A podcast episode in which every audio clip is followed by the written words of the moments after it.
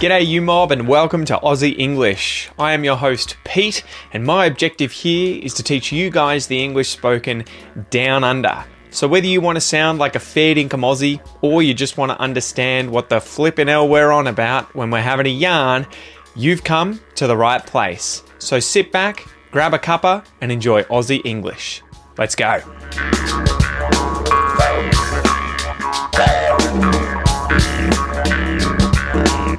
G'day, you mob. How's it going? Welcome to this episode of Aussie English. I'm your host, Pete. I hope you guys are having an amazing weekend whilst listening to this podcast and leveling up your English. Though I guess you could be listening to this at any point in time in the future, but it's released on a Sunday. So if you're listening to this on the day that it's released, I hope you're enjoying it.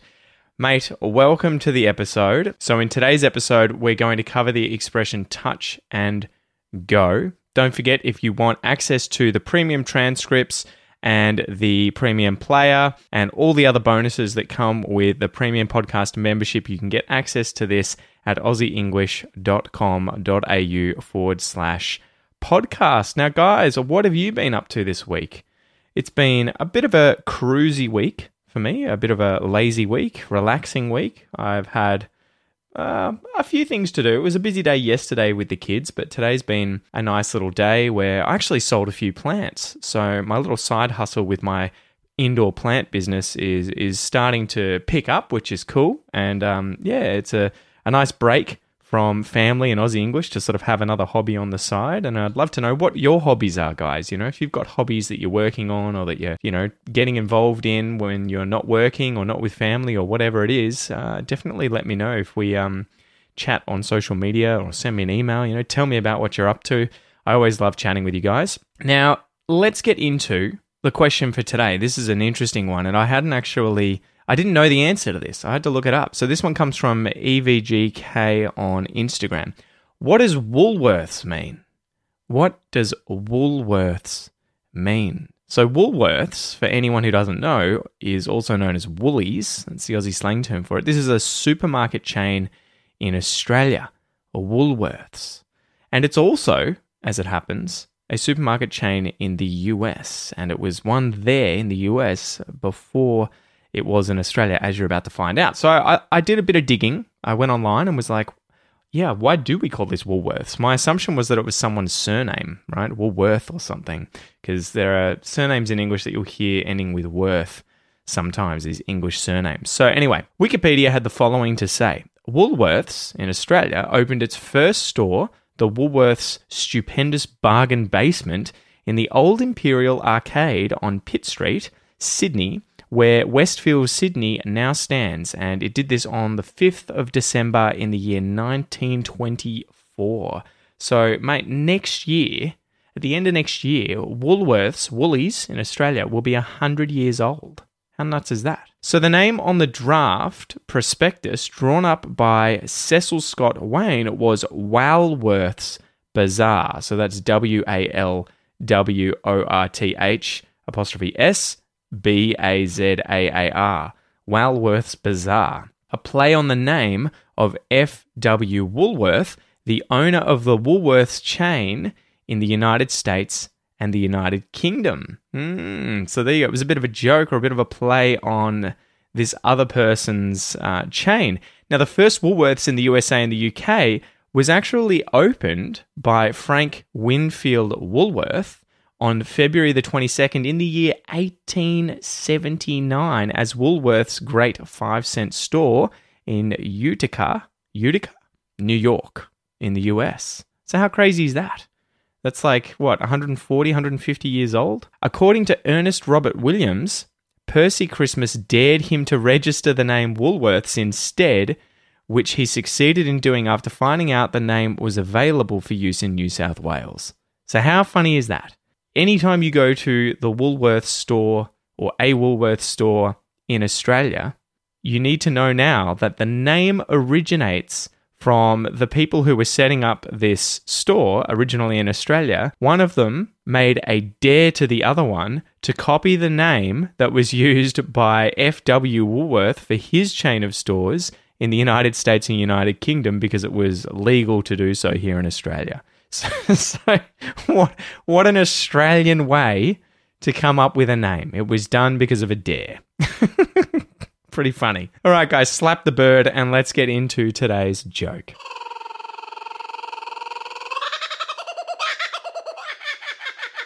All right, so here's today's joke. And I was like, how do I tie this in with the expression touch and go? Okay, so here it is. Why did the builder touch the window? Why did the builder touch the window? To feel the pain. you get it? To feel the pain. Pain here is spelled P A N E as opposed to pain, P A I N which is highly unpleasant physical sensations caused by illness or injury, right? So if you hurt your leg, you might be in a lot of pain. But we use pain to talk about a sheet of glass in a window or door. So a pane of glass. That is a pane, P A N E. So that's the joke here. Why did the builder touch the window? To feel the pain, right? So sometimes, you know, if I was going to a burger store, and I do this from time to time, and I get a very spicy burger because I really like spicy food. My wife is always like, Why do you eat such spicy food? This stuff will burn your face off. It's horrible. Why would you do this? And I'm like, To feel the pain. I kind of like the pain. I enjoy the pain. I want to feel the pain whilst I'm eating a burger. Spicy pain, spicy goodness. I love it.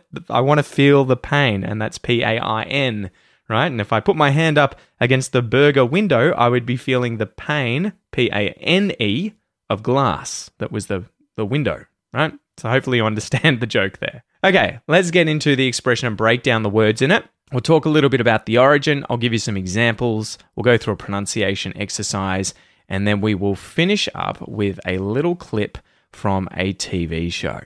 All right, so touch. I'm sure you will know what to touch something means to come into contact with or to be in contact with something, right? So, like at the moment, if I hit the table, I'm now touching the table, right? If someone walks up behind me and grabs my shoulder to get my attention, they're touching my shoulder, right? They're coming into contact with, or they are in contact with my shoulder. I'm in contact with the table. And this is a conjunction. I'm sure you will know the word and. This must be in like the top 10 most frequent words used in English. It's used to connect two words of the same part of speech. So clauses, sentences, all that sort of stuff. These things are taken together, taken jointly. She and I play tennis. I like chocolate and cake. So those two things together. Go.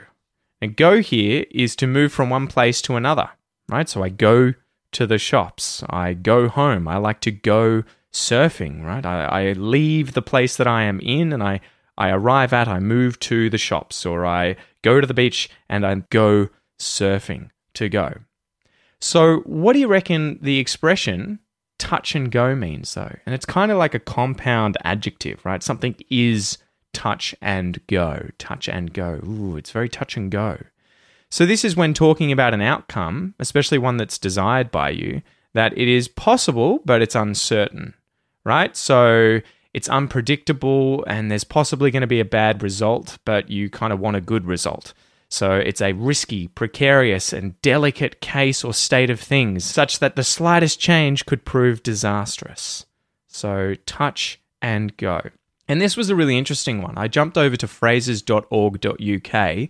It's a great website that you can go to to look up the origin and the use of different expressions in English. I often use this website.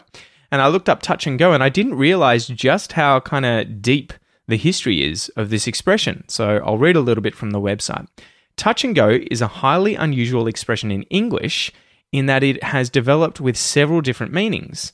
The one given above, uh, this was, you know, above the paragraph, they gave some examples, is the most commonly used, but as the meanings led us to the origins, let's list the variations. Okay, so the first one was briefly touch on something and then go to something else. That was the very first version of this expression. I'll touch on something and go to something else. It's touch and go. Involving rapid or careless execution. So if you did something really quickly and you didn't really care about how well you did it, it's touch and go. At least this was back in the day. But the most common usage is a precarious situation, one in which a small deviation could cause calamity, right? Could cause something bad to happen. He almost didn't make it through his heart operation. It was touch and go. It was touch and go. So, yeah, it was really interesting reading up that back in the 1800s, there was something written about cleric Hugh Latimer from the 1500s, and they used this expression as the text doth rife, I will touch and go a little in every place. Until I come into much, I will touch all the forfeit things, but not too much. So, in modern English, this is as points arise, I will refer to each of them briefly and elaborate later. I will refer to all of the previous items, but only in passing.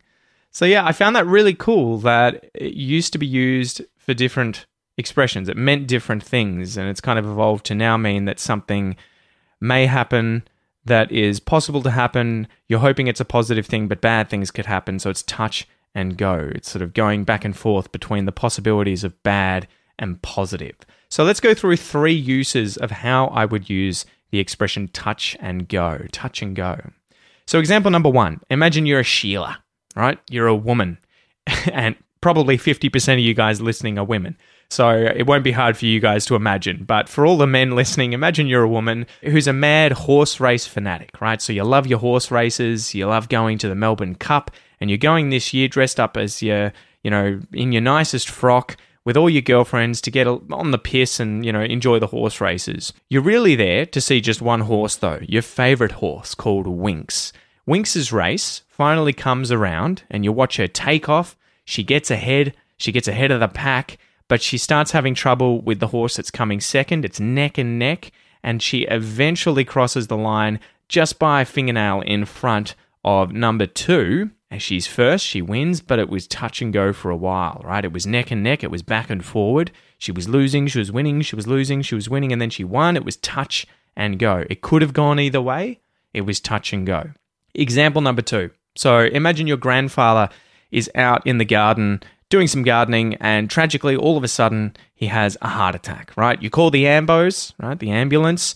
They come, the paramedics get him in the ambulance, they rush off to the hospital and then you follow in your car, get out, and you're like, you know, talking to the doctors. Is my grandfather okay? Is grandpa, is he going to be all right? What's the story? Can you tell me what's going on?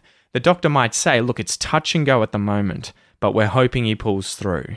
You know, we're hoping he survives. We're not sure how it's going to go. You know, he's fighting for his life. It's touch and go, but let's hope for the best. Example number three. Now, there's a big bloody orange cat just walking in front of my window. looks like Garfield just walked across the fence right in front of my window, guys. Sorry about that. um, so, at, example number three. So, at the moment, I've been purchasing a few different plants on eBay, a few rare cacti, right? So, cactus, the plural of cactus is cacti, some cacti. And these cacti are called astrophytums, which means starleaf. And if you look these up, A S T R O P H Y T U M, they look like a star. Okay, so they're a pretty cool little cactus. Anyway, I won't bore you too much with plant talk, but sometimes these plants are particularly sought after, right? They're rare, many people want them. So when they come up on an auction on eBay or something like that, usually a lot of people are bidding all at the same time, trying to win the plant, right? So you might be ahead in the bidding, uh, then suddenly you've been outbid by someone, and you need to put in another higher bid in order to try and win the auction. So if it's uncertain who's going to win, you might lose, you might not be lucky, but you may win, you never know. It's touch and go, right? It's uncertain, it's unpredictable, it's risky, you don't know what's going to happen. Could be something good, could be something bad. It's touch and go. So, hopefully, now, guys, you understand how to use the expression touch and go. This is when talking about an outcome, especially one that you desire. It's possible, but it's uncertain. You don't know whether it's going to happen or not. It's touch and go. So, as usual, let's go through a little pronunciation exercise, guys. So, I'm going to go through the phrase word by word, touch and go, and then I'll put it into a sentence and conjugate through the different pronouns in Australian English. Well, in English, right? But I'll do it in Australian English because that's the dialect that I speak, if that makes sense. All right, let's go.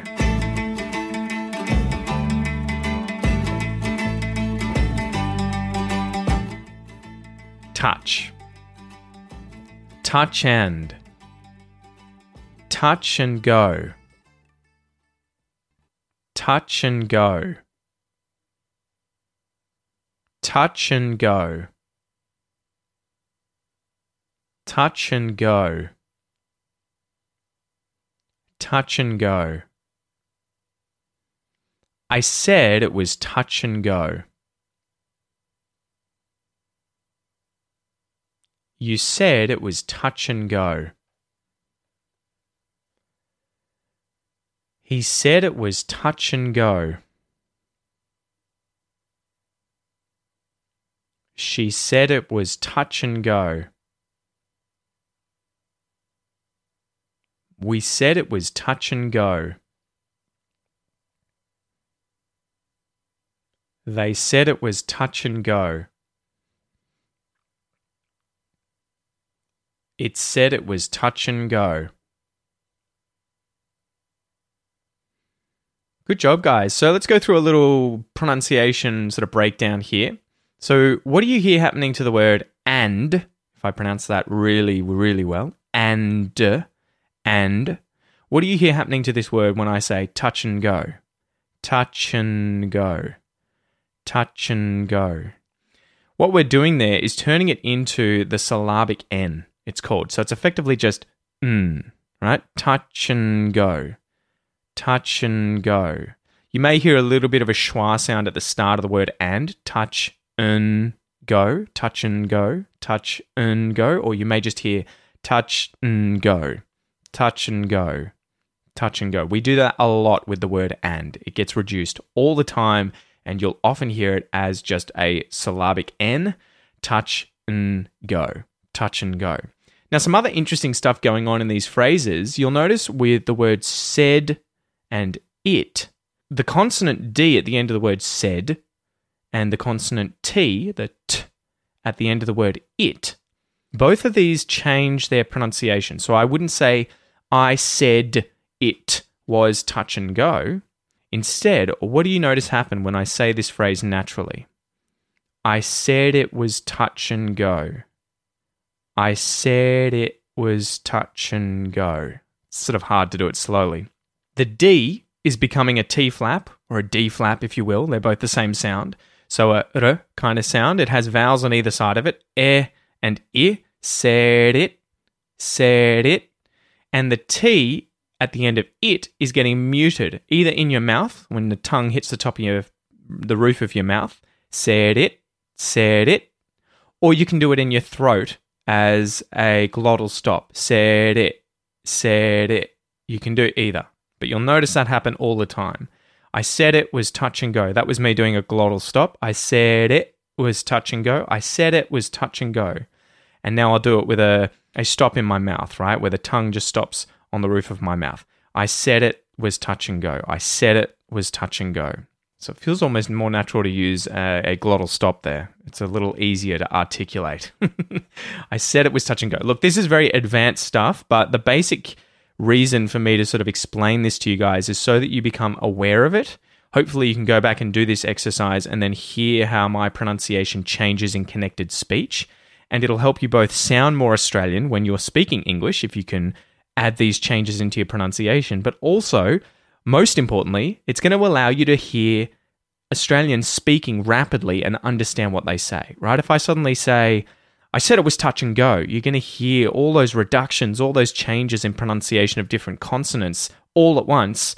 But if you've learnt about it and then you've practiced it, you understand it, you're going to understand the speech much more quickly with native speakers, right? Because that's a problem I get told a lot of you guys have all the time. I don't understand Australians.